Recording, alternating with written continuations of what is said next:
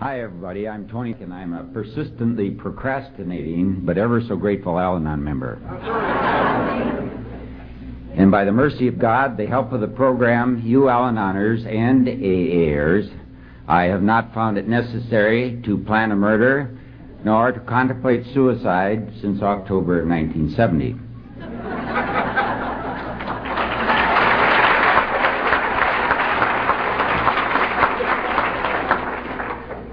The truth. Uh, may I take this moment to thank Mel and the committee and all you people for the opportunity of being with you this weekend. It was, it's really a period of love, and I, I think you people are remarkable, and it's, it's truly a privilege. And then to have uh, Ray and Kay as our host and hostess has been just uh, the frosting on the cake, of course. And, uh, and uh, they were there right from the start. And of course, we put them to work early. We came a day early. And, uh, and they've just been marvelous. And then to have a, a male Al Anon, you know, uh, most of us men realize that we don't need to be here. You know, we're not that sick, you know. Well, then one other thing. Um, and this, uh, before, before the program ever started, you know, Mel and her committee let it begin with me. They let their love begin with them. And they did this uh, for a friend, Doug. Now, Doug was supposed to be your speaker, Doug G. He's a great speaker. Uh, and unfortunately, he came down, he contracted cancer, and he's uh, up there battling it right now. And this group saw to it that they extended their love to him by sending him this uh, card with their concerns, their prayers, and their best wishes. And I'll let you know, I, this is true it was a very important point in turning his uh, his course of recovery, and I really think he is headed towards remission. And this is the committee, and these are the people you have here. Now, uh, and I, let me, uh, Doug sent a note to you, and if I may, I'll read it now. Hi. This Sunday morning, if, if things had gone as planned, I would be standing up here to say thank you for inviting me as your speaker. Because of sickness, things are not as originally planned here today. Instead, my good friend Tony, by our higher power's preferred choice, is reading this on my behalf. Our higher power obviously knows what he is about better than you and me. Tony knows more than most people how deeply moved and overwhelmed I am at the kindness of your convention committee and of many other group members here in Fort Walton Beach who contacted me and sent me their loving concern, although as yet we have never met.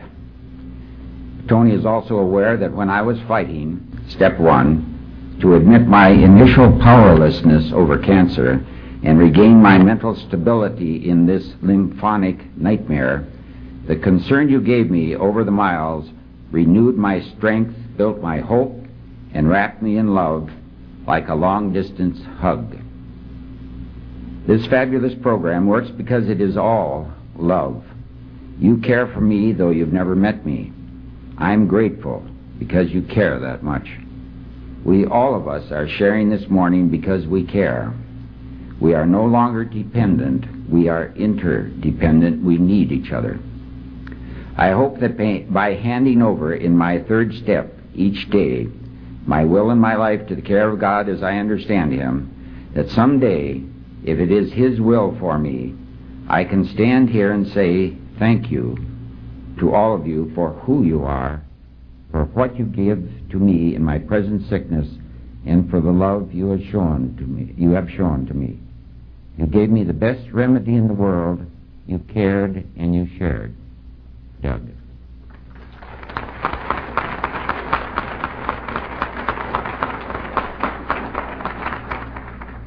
And just one more thing. Mel has uh, some programs at the uh, admissions desk, and if any of you have an opportunity or the time to uh, stop by and just sign your name and pen any uh, thoughts or prayers or concerns, uh, I'd be most happy to take those back and sort of complete the hug from you.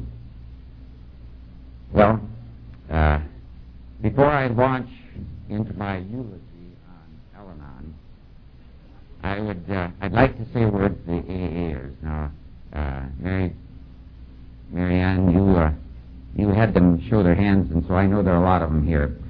And uh, my gosh, let me say, seven years before I ever knew there was such a thing as Al-Anon, it was the AAers who gave me their support, who kept me sane, I mean saner, uh, until I could walk through the doors of Al-Anon. And I certainly want to acknowledge this debt. I really thank you. But there's one AAer I'd like to single out, and she was my greatest teacher and my most aggravating adversary. She took me to the pits of despair and the pinnacles of joy, and she was my biggest problem and my, my greatest blessing. Not only did she do the damnedest things in order to gain me the right to belong to Al Anon, uh, but in so doing, she so brainwashed me that even I had to question the sanity of my own principles. But beyond that, she taught me how to love. Now, not just the lovable, not all of us or any of us can love the lovable, but she taught me how to love the unlovable. And certainly there is no one more unlovable than a full-blown practicing alcoholic. And with that, I'd like to introduce my wife, uh, Helen. Would you mind? standing.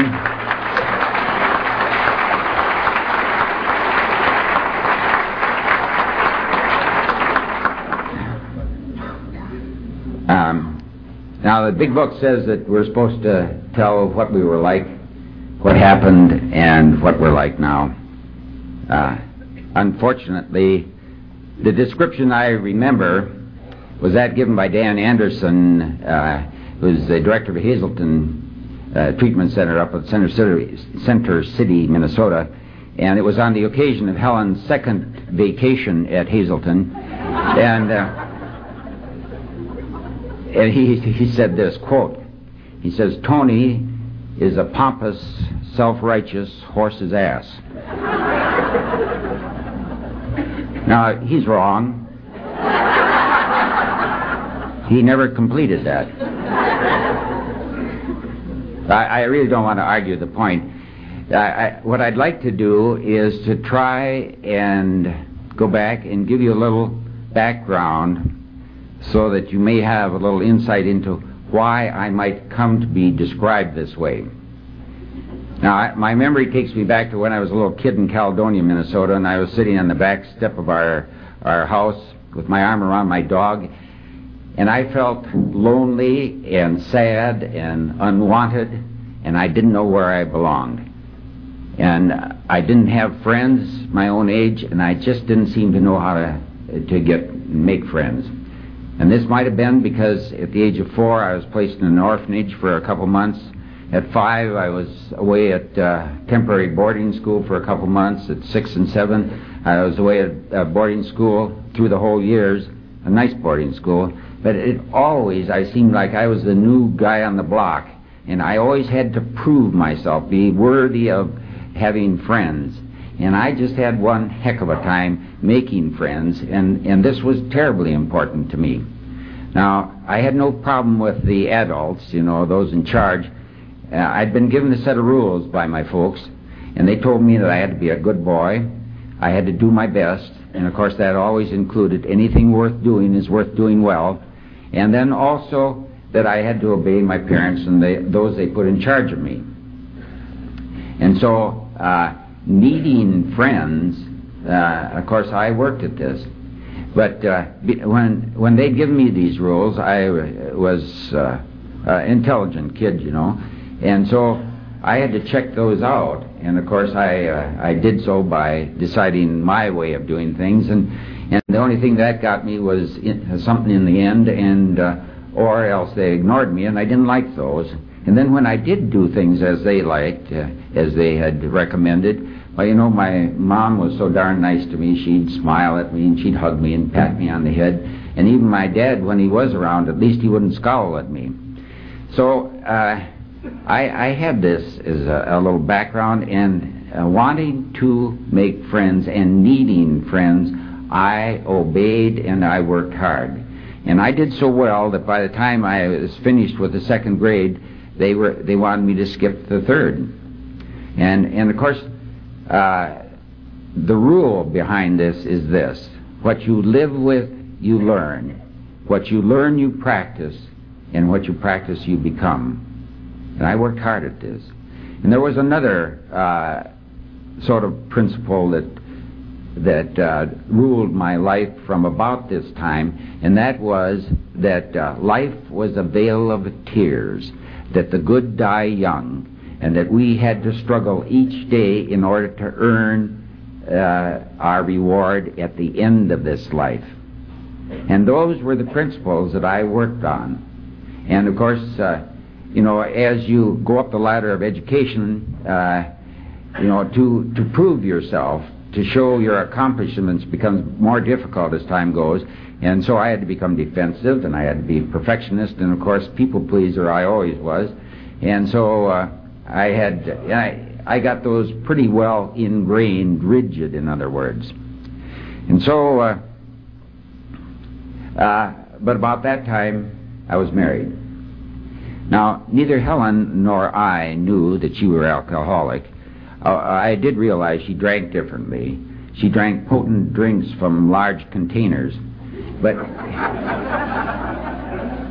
but so did all her friends. My gosh, they uh, drank frequently, and they, uh, they, they they drank heavily and partied frequently. And uh, of course, they were from the big city of St. Paul, and I was from the little town of Caledonia. So uh, I thought that I was the one who was out of step, you know.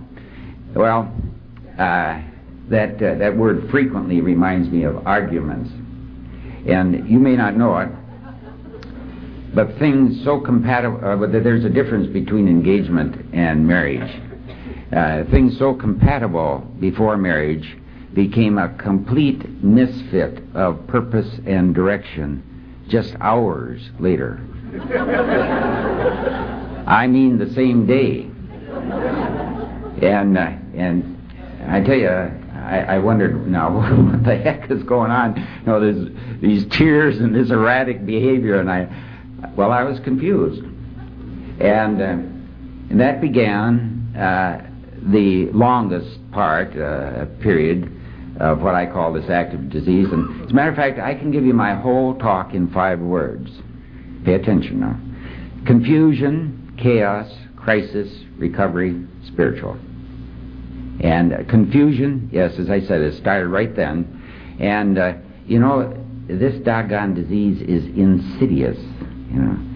And, and that word, I like that word because it means stealthily treacherous and deceitful. And I think that well describes the way this comes on, and all of a sudden it's got you. And, uh, and uh, the period lasted through uh, about 10 years, and at the end of that time, uh, Helen's ninth psychiatrist came into her room at uh, Miller Hospital, and he says, Helen, you're nothing but a damn drunk, and why don't you get into AA? And that night, I took her to her first meeting, and that was March 2nd, 1964. And, uh, uh, of course, this, this uh, disease is progressive, you know, and so we went into chaos. Uh, that was what I call the second part. and I, I, like that word chaos because it means uh, unpredictable confusion and, dis- and disorder. And I, I think that describes this disease perfectly. At least it was completely unpredictable for me, and confusion and disorder were rampant. Well, then we get into crisis, of course, and that has three features. Crisis is a short period, which is nice. Uh, and, and, it's it's short because things are so critical. See, and then of course you have to make a decision. You have to you can't stand it, you know, and you either do or make the right decision or the wrong. I guess I made the right decision. I got into Al Anon, and I call that my recovery. And of course, the spiritual, uh, to learn this program, to, to put uh, the spiritual aspect or, or this spiritual program to work, took many years. Well, that's my talk. and, uh, well, all the rest is window dressing, so I want to warn you people, and anybody who stays here, it's at their own risk. Uh, but of course, uh, since you're staying, uh, I presume that you want me to prove that I have the right to be here, and uh, also uh, a right to be an Al-Anon. And, and there wasn't anything particularly unusual about ha- what happened to me. I, as I've heard, uh, everybody else has had the same things happen. And one of the things that I that come to mind, I've already mentioned, were psychiatrists. Well, uh, there were a lot of them in our particular situation. As a matter of fact, uh, as Helen said, she interviewed 11 of them during the active part of this disease. And, uh, and you know, this erratic behavior uh, just had me confused, as I said. And uh, well, being a neophyte physician, I, I had to think, well, she, my gosh, she's neurotic, you know. and I, I, I thought, well, I, I tried to figure out which neurosis it was, and I never could figure it out. So I, I had to get the help of a psychiatrist, and by the time we'd been married nine months, she was seeing her first psychiatrist. Uh, another thing uh, that comes along in this uh, particular disease, and at least for me, loneliness was the most devastating emotion that I found in this particular disease. And uh, I mentioned to you that I felt I didn't belong, you know, even before I ever knew there was such a disease or a person with it. And uh, but when the time came for uh, marriage, and we were, I was thinking about marriage, why, you know, I thought, gosh, finally I'm going to belong. Finally, uh, we're going to have our own family. That's where I belong, and that's where the joy is going to come. And we're and and we're going to be close, and I uh, we're going to be intimate, and we're going to uh, share everything. I'm going to tell her everything, and I did. And when I'd come home, I'd even share the mistakes I made. And you know, I don't like to talk about those. And uh, but never, never could she trust me enough to give me her feelings. And so I had to wonder what what's going on, and I didn't realize, of course, that she couldn't talk about her alcoholism, and uh, and so uh, a wedge was driven between us, and there I was again alone. And and my answer to this was prayer, and of course that was really a tremendous consolation. And I prayed, and five years, ten years, fifteen years went by, and and of course I knew His ways, God's ways, were not my ways, and so I kept praying, but during the last few years, when things were so critical, I had to wonder, have you abandoned me also? And that gets to be a lonely, lonely place. Well, uh, other features of this disease, uh, finding the bottle. Now, I know that's happened to all of you. And, uh, and my version is just this. Uh, one night I thought I had a heartburn or an ulcer or something like that. And I'd brought home a whole mess of uh, samples of Gelusil and antacid, and I, so I went looking for them, and I found them under the sink in the, in the bathroom. And I pulled one out and shook it up, you know, and took the cap off and took a swig and.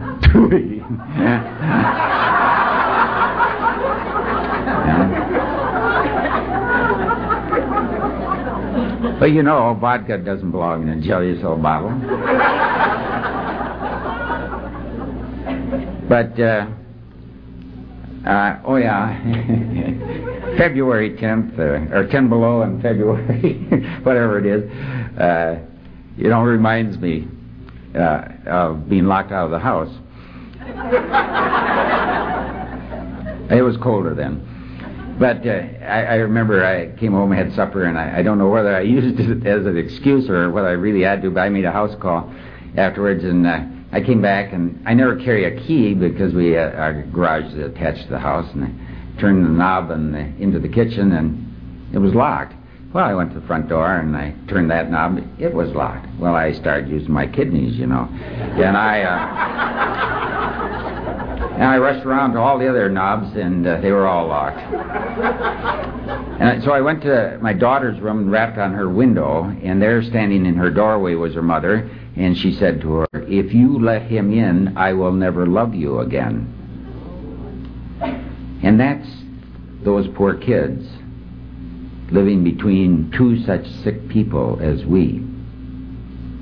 And I, I should say something about the affliction of the children. Every child in a, a chemically dependent family feels guilty. They feel that it is their fault that the alcoholic has this particular illness. I mean everyone. At least I was a sponsor in Al-Anon, and I asked every one of the kids for those two years when I was sponsoring, and every single one thought they were guilty. Well, I don't have the time, really, to give it justice. May I just mention this? Uh, this is from Sharon Wegscheider's book on, on this family disease.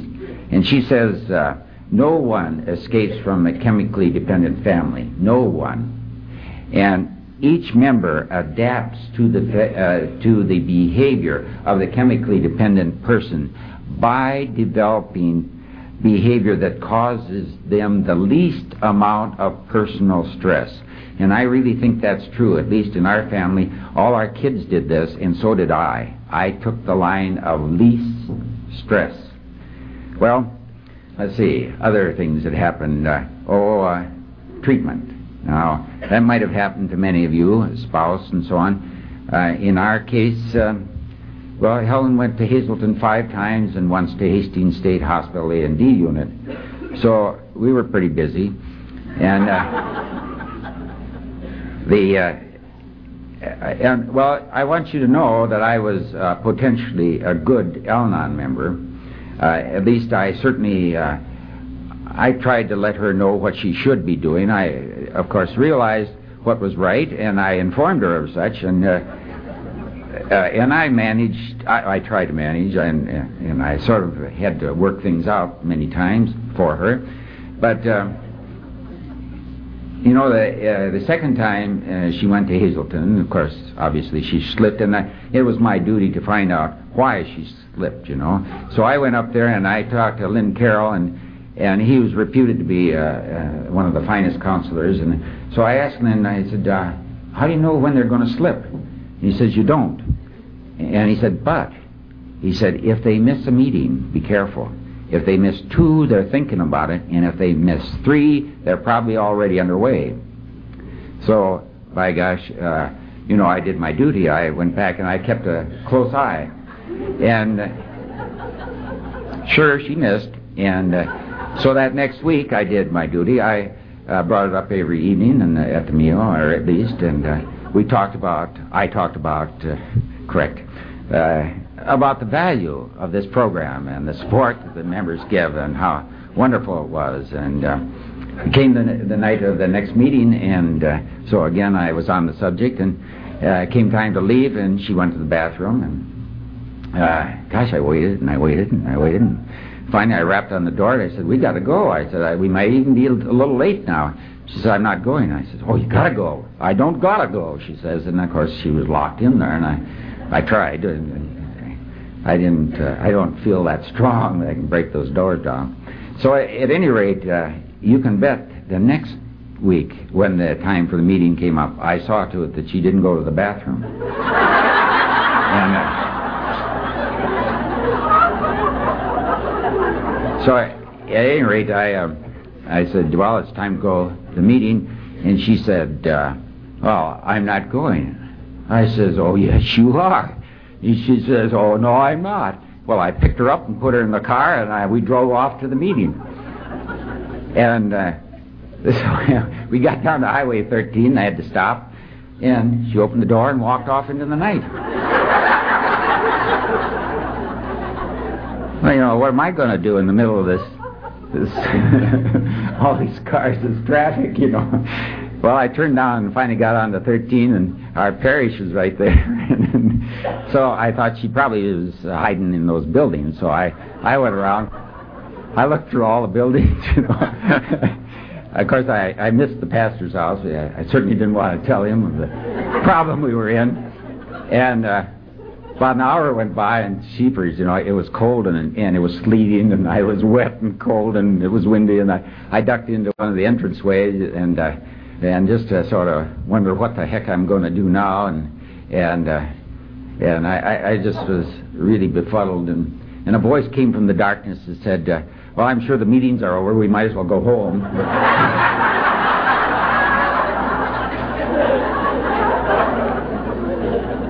Oh well, uh, I tell you, I, I, I was a little displeased. And uh, I, I learned something from this. I learned that if you're going to take anybody to a meeting against their will, be sure there's two of you in the car. uh, well, I really didn't learn anything for years, you know, the first step. But at any rate, um, uh, uh, there was another thing about uh, going to uh, Hazelden. Uh, every time she'd go up there for four or five weeks, uh, they would give me an hour with one of the counselors. Of course, I wasn't very ill, so it wasn't necessary. But uh, they were pretty nice. Uh, they would uh, they'd talk to me, and by the time she'd been there the fifth time, I'd worked up my way all the way up to the chief counselor. And uh, and Dick says to me this time, he says, uh, he says, Tony, have you ever thought of Al-Anon? I says, Al who? And he says, uh, oh, it's a program for the family and friends of the alcoholic. And I, I said, oh, I said, uh, well, how, do, uh, what do you do and what are they about? And he said, oh, he says, uh, they're in the phone book. And he says, why don't you, uh, he said, uh, look them up and, uh, and uh, pick one out near your place and go ahead. And do you want to? Sure. Please excuse me, there's an emergency call for Rick Doleboy, 244-1352. Rick Doleboy, 244-1352. Uh, let's see. We were up at uh, Hazelden, weren't we? oh, yeah. Uh, yeah, Dick was talking to me. That's right. And so, uh, well, he he said, uh, well, look it up in the phone book. He said, you know, and find a place and just go. And, you know, with that very dynamic, forceful recommendation, I rushed right out of there. And uh, about four or five months later, I I found a meeting and I remember, uh, I, I can't tell you a word that was said at that meeting, but I remember one gal was doing this, and uh, another gal was doing this, and I think one's knitting and one's tatting, and I thought these were prerequisites for belonging to Al-Anon.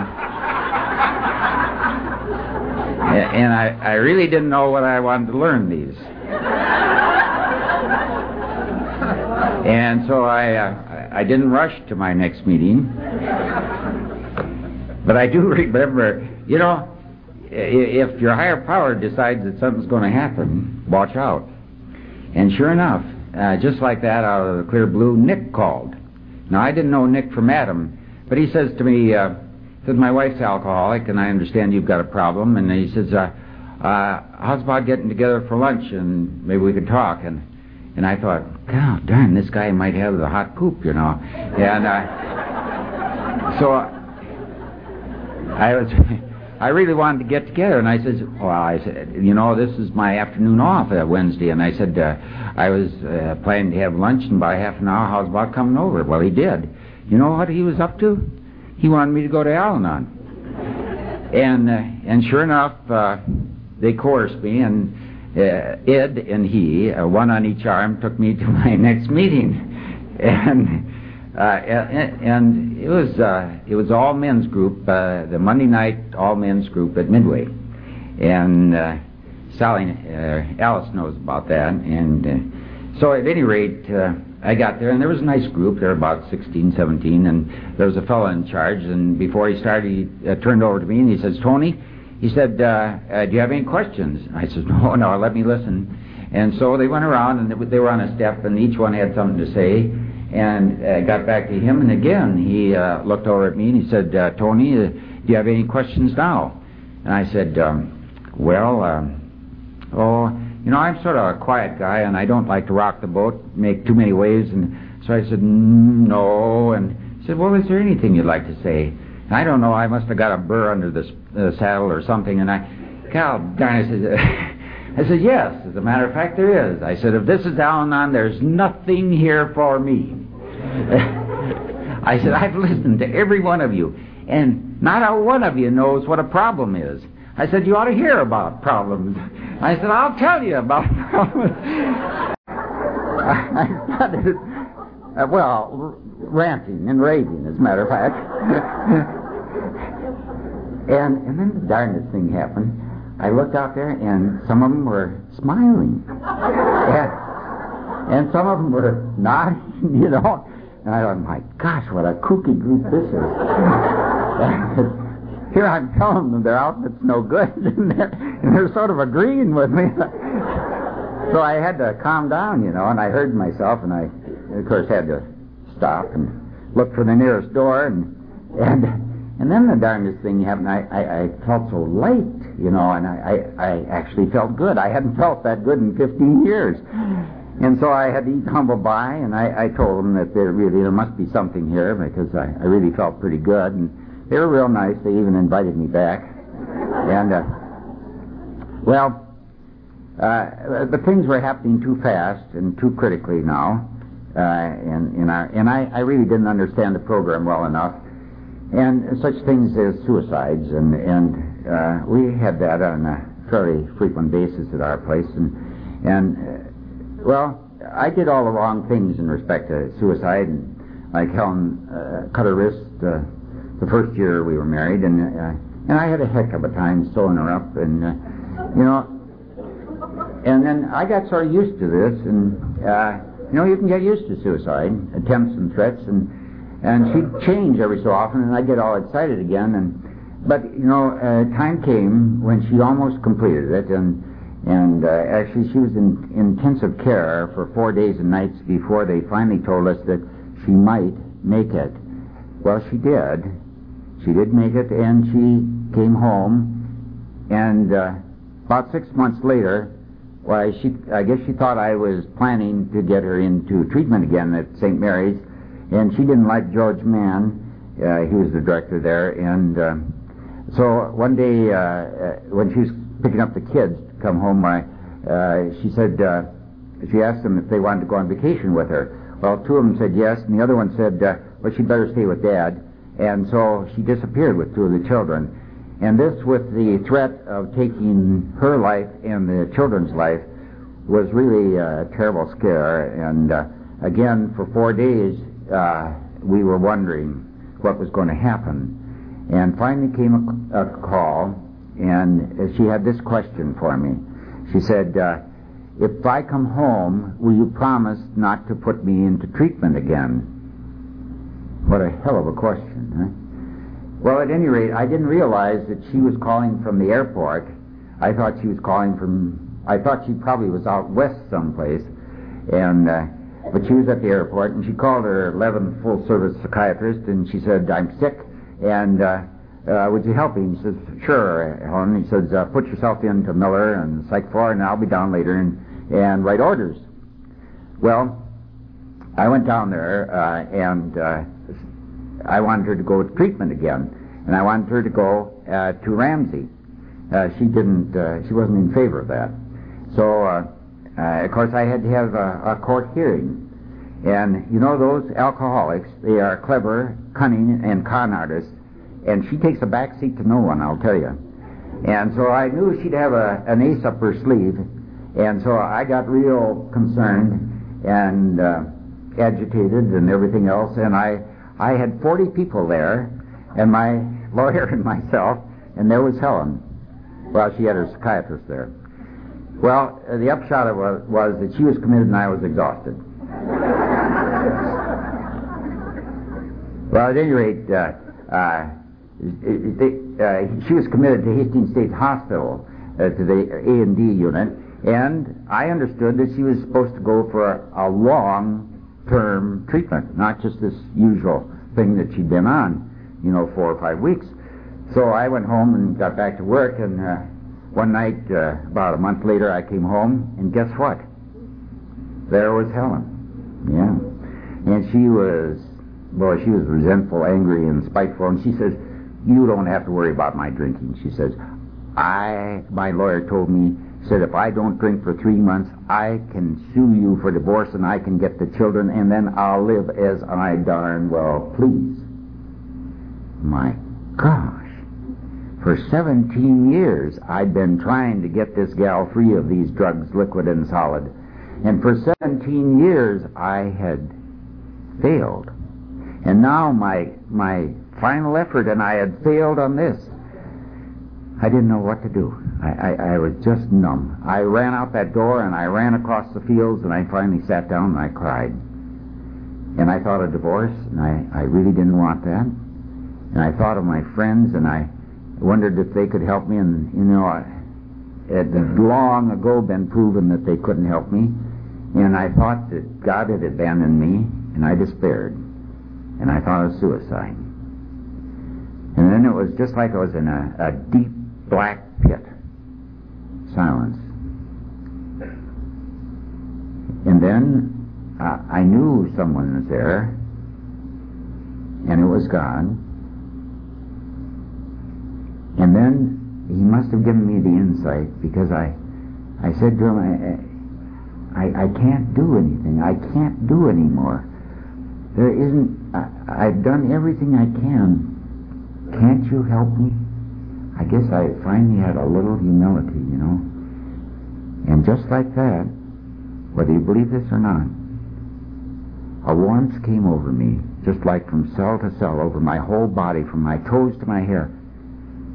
I was at peace. This terrible life of turmoil and chaos was behind me. I had a new life. I had freedom. I had serenity. I had peace just like that. He gave it to me. And you know, this isn't the end. Of course, this is this is just the beginning. Because then I started working the program. Now, what I, would really like to emphasize yeah, in just a few more minutes is part of my journey into this spiritual program and please come along with me. I, you know, when I came in, again, I was confused. And, uh, but even so, you know, I saw the twinkle in your eye and you, and you smiled. You even laughed. And of course, I couldn't understand, as somebody said the other, how you could be laughing about something so serious as this. But by gosh, you had a peace. I knew you had an inner peace, and I wanted that. By gosh, I wanted that. And also, I felt good when I was with you. And so I kept coming back, and and in spite of the fact that you that I kept asking you, uh, and you kept saying work the program, and I said, well, what do you mean work the program? And and God darn you, you would never answer me, and and you'd say, well, it takes time, and but you never answer me. You'd, I'd say, well, what do you mean work the program? Work the program? Work the program? And uh, and they never did. But uh, he said, read the literature, and, and boy, I gobbled that up. And I tell you, I read everything. And you know that one a day book, uh, uh, it was absolutely fabulous. And and I'd read the day, you know, and I'd read ten days forward and five days back, and so I'd have about twenty things I had to work on that day. And uh, of course, my life was spaghetti. and, uh, and and and after month, weeks, not quite months, but weeks anyway. You know, I was no place. And I had to get that peace, you know. I boy, I needed it now. And so uh, I, I realized, well, I had to stop all this sixes and sevens. I had to really get onto one thing. And, and I couldn't understand the goddamn program. And I looked over all the slogans, and I finally found one that I could understand. It was live one day at a time. And so well, even before I even came in the program, I realized that I was cross-eyed. You know, I had one eye on yesterday and one on tomorrow. And so I, you know, I used to worry about what I hadn't accomplished yesterday, and I would fantasize about the fabulous things that were going to happen tomorrow. So I never had any time for today. And so I, I had realized that, and I'd been working on that. So I, I had the idea about this one day at a time. So I started working on it, and wow, it was hard and it was slow. My gosh, was it painfully slow. And weeks later, you know, I, I had about a half an hour of, uh, uh, of living in the present. But even then, you know, it was great. It was an improvement. You know, and uh, so I went on to other things eventually, and I, uh, there was a, one or two defects of character that showed, and so uh, you know, self-pity and self-centered and self-righteousness. Well, to name just a couple, but uh, I like self-pity. You know, that was real nice, and uh, when I when I get down, I, I I used to like to wallow in that warm ooze. and, uh, and, and fortunately, it didn't strangle me before I got some insight. It, it, you know, it's amazing. It's really amazing uh, what uh, what little things will give you insight sometimes. But uh, I want to talk about uh, a stumbling block that turned into a stepping stone uh, by insight, and that was uh, was prayer. And in that, of course, I'm talking about the second part of the 11th step. And I, had been trying to pray, and I knew that, as you, you, heard, that I was not effective. And and so I, I, was really learning. Uh, I wanted to know how to pray. And of course, I, I didn't understand that uh, uh, second part of the 11th step, but finally, I, I, boom, you know, the light went on, click, click, and sure enough, it says, praying only for knowledge of His will for us and the power to carry it out. You know, praying only. That's the way to pray. Praying only for knowledge of His will for us. Christ, I had it there, see? And of course, uh, well, you know, I, I'd always known, uh, at least intellectualized, that uh, you were supposed to pray, uh, not my will, but thine be done, but somehow or other, I, that just didn't fit me very well. At least I couldn't handle that. And uh, but I, I put this thing, this new idea, into my own words, of course, and it came out this way. I, I'd start the day asking for His guidance. God, please give me your guidance. Direct me through this day and give me the power to carry it out. And that's what I went after. And by gosh, you know, I'd ask him for his guidance, and I'd roll up my sleeves, and by cripes, we were great, you know. We were a great twosome. And, and marvelous things would happen. I tell you, it was wonderfully better. Of course, you know, I couldn't stand that too long. And uh, so, uh, sure enough, by mid-afternoon sometimes, I'd find I was really in the muck. And I'd say, okay, Malrick, what's up now? And... Uh, and so, sure, I, I, I'd learned by this time that I should look to myself first, and, and sure enough, I'd forgotten to ask for his guidance, you know. But even then, I'd beg his pardon and ask for his guidance, and things would be better. And so they were.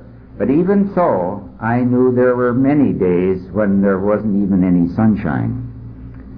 But then one weekend, I was on call uh, for our group, and uh, and this uh, one of my buddies told, uh, said he had a a young terminally ill uh, cancer patient in there, and would I see him? And I said, sure, of course. And I, and I wasn't ready, however, for what I saw. I came into this room, and and there was this white face with these deep-set black eyes. Well, I tell you, it looked like a skull with a black wig on it. That's what he looked like. He was that ill. And and then I wasn't ready for what he said. He said, Doctor, he says, you got to help me live. This guy couldn't get his head off the pillow. He was that weak. And I was supposed to help him live. My gosh, you know, and, and fortunately my mouth was still hanging open and I couldn't speak. And he says, uh, um, he said, oh, I'm sorry, Doc. He said, uh, you know, I know you doctors told me I'm supposed to eat, and I know I need the energy. He said, I can get the first teaspoon down, but he says the second one, he said, it goes part way, and then I gag, and I gag, and I gag, and I vomit, and he says, he says, but I'll try. He says, no, I'll do it. Well, I got out of that room, but I couldn't get that guy out of my mind. Here this fellow was living, he was given every last bit of his energy to live one day. One day. And me, heck, I'd pass up two or three days just to get to a better day, you know. Well, there's got to be some contradiction there, isn't there? And then this uh, psalm, this is the day the Lord hath made, rejoice and be glad. Well, God darn, I knew in my guts that there were too many days that were a real dread, particularly Mondays. Almost every Monday was a frustrating dread. And so how could these things be? Well, uh, one day I heard a tape, and this was by Earnie Larsen, and guess what? It was on projection. Well, you know, I had uh, dealt with uh, self-pity, self-centeredness, self-righteousness, projects, uh, I mean, uh, uh, well, all kinds of other ones. Uh, procrastination was one of them. And, but never, never did I think of projection. You know, it just wasn't one of my problems, I thought. But here this guy hit me right between the ears. He says, uh, uh, well, I had said, and I, I'd say, gosh, if only I can get past Monday. You know, it's downhill to Wednesday. And then I'll have some time to make rounds, and I can make my calls and get my charts up, and then I might even have time to jog. Or if I only get to the end of the week, you know, I, I'll have a couple of days off. I can repair the barn, do the fence, mow the lawn, do a few of the chores that Helen generally has listed for me, and I might even have time to put my feet up. And uh, or, you know, boy, when I finish this deck, then the whole family's going to have such a great time. They're all going to be down here. We're going to have a weenie roast, and we're going to really have fun. Or wait, I guess, wait till I retire. Boy, then I'm going to start living. I said, what? What did you say? I said, wait until I retire. Then I'm going to start living. Well, it came to me, you know, quick, quick. The light went on. My gosh, Ben, what the heck are you saying? You're going, you're waiting to live? You're going to wait till you're in a wheelchair before you're going to start living? But that's real. That's what I was doing. And so, and I knew, you know, that this moment is the only moment I have any control over. Right now, I have to do the very best I can right now. And then if I do that with each moment through this day, then for that day I will be fully living, fully alive. And I finally understood that. And really, now my Mondays, even my Mondays, are not the terrible frustration that it was, they were. They're an adventure. They really are an adventure now. Bad parts of the adventure as well as good. But I know that there will be really interesting situations, interesting problems, but interesting situations, marvelous people. And, and so my Mondays are better. Well, so this kid, you know, who I told you didn't know where he belonged, had come to find, first of all, that God loved me. Secondly, that I had worth. You know, I, I actually had worth because when the when the greatest force in all this universe could come to me when I'm at my greatest need, my gosh, I had to be worth something. And it wasn't my accomplishments that did that. Boy, it surely wasn't that at all. It was a gift. It's a gift. It's His gift to me. And of course, accomplishments, you know, I, I thought that's what I had to do to earn your friendship. To, to, I had to be worthy of your friendship. And that's so darn stupid, you know. You know, to, to, to accomplish this, to, to show you that I'm better than you, and then I'm supposed to expect you to be friendly to me? At every age, that's that'll never happen. But that's the way I had it figured out, you know. And let me assure you, if anybody else feels that they have to accomplish something in order to have worth, let me assure you, you are doomed to failure. Because each time you do something, the next time you have to do something greater. And so what happens when you earn the, the uh, gold medal, uh, Olympic gold medal? Or what happens when you get the Nobel Prize? There's nothing after that. You've lost. It's failure. And of course, I thought problems, you know, the problems were my undoing.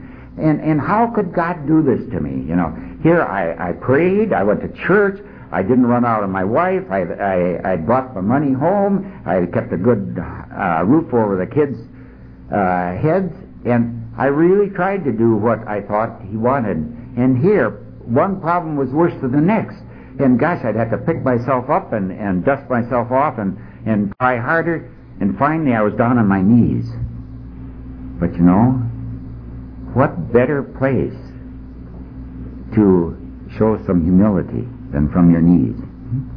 And so I finally got a little humility and said, God, I can't do this. I, I can't do anymore. Would you help me? And with just that little opening, just that little bit, he just exploded his love in me. And here I had a heart full of love. And you know what you want to do? You know, you want to give that away. And that's gratitude. And, and, and let me tell you what, what uh, gratitude is. I mean, I, I looked this up in the dictionary, and the only thing it says is, is thankfulness. But, but a librarian uh, helped me with this, and after about 25 books, we came to this. Uh, there are three features to gratitude. One is thankfulness, all right, but also it means uh, we, we really acknowledge that we've received a great gift that's completely unearned, unmerited. And thirdly, we realize that we sense the obligation to repay in kind. And those three features are there. And so now I went out to you people and I wanted to repay you. I wanted to do something for you. I wanted to be of help. And so not not to uh, endear you or uh, make you indebted to me so that you'd say, well, he's okay. No, I was, wanted now. I had a new attitude to help. I really wanted to help. And now with this new attitude, guess what? I found I belonged. I belong to Al Anon, and I belong to the human race. And I just want to mention one thing. Please consider what God has done for me. You know, He has taken this fellow who didn't even like himself, who knew he wasn't, he had no worth. This fellow who had a black cloud over his head and a veil of tears below, and, and a struggle each and every day. This life was a negative place. I was negative. And he changed me into one who had gratitude. I mean, gratitude. You can't be negative and have gratitude. You, joy, joy. And joy is the infallible sign of God's presence. And he gave me this. And he did. He, he, he said, he gave me these promises you will know a new freedom. You will know a new happiness. And we will come to comprehend the word serenity, and we will know peace.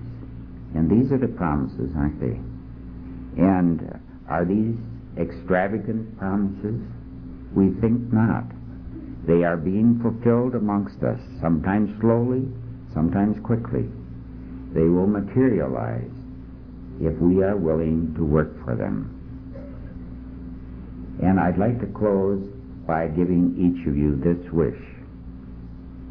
And this is by Jonathan Swift. May you live. May you live all the days of your life. I love you. Thank you for hearing me out.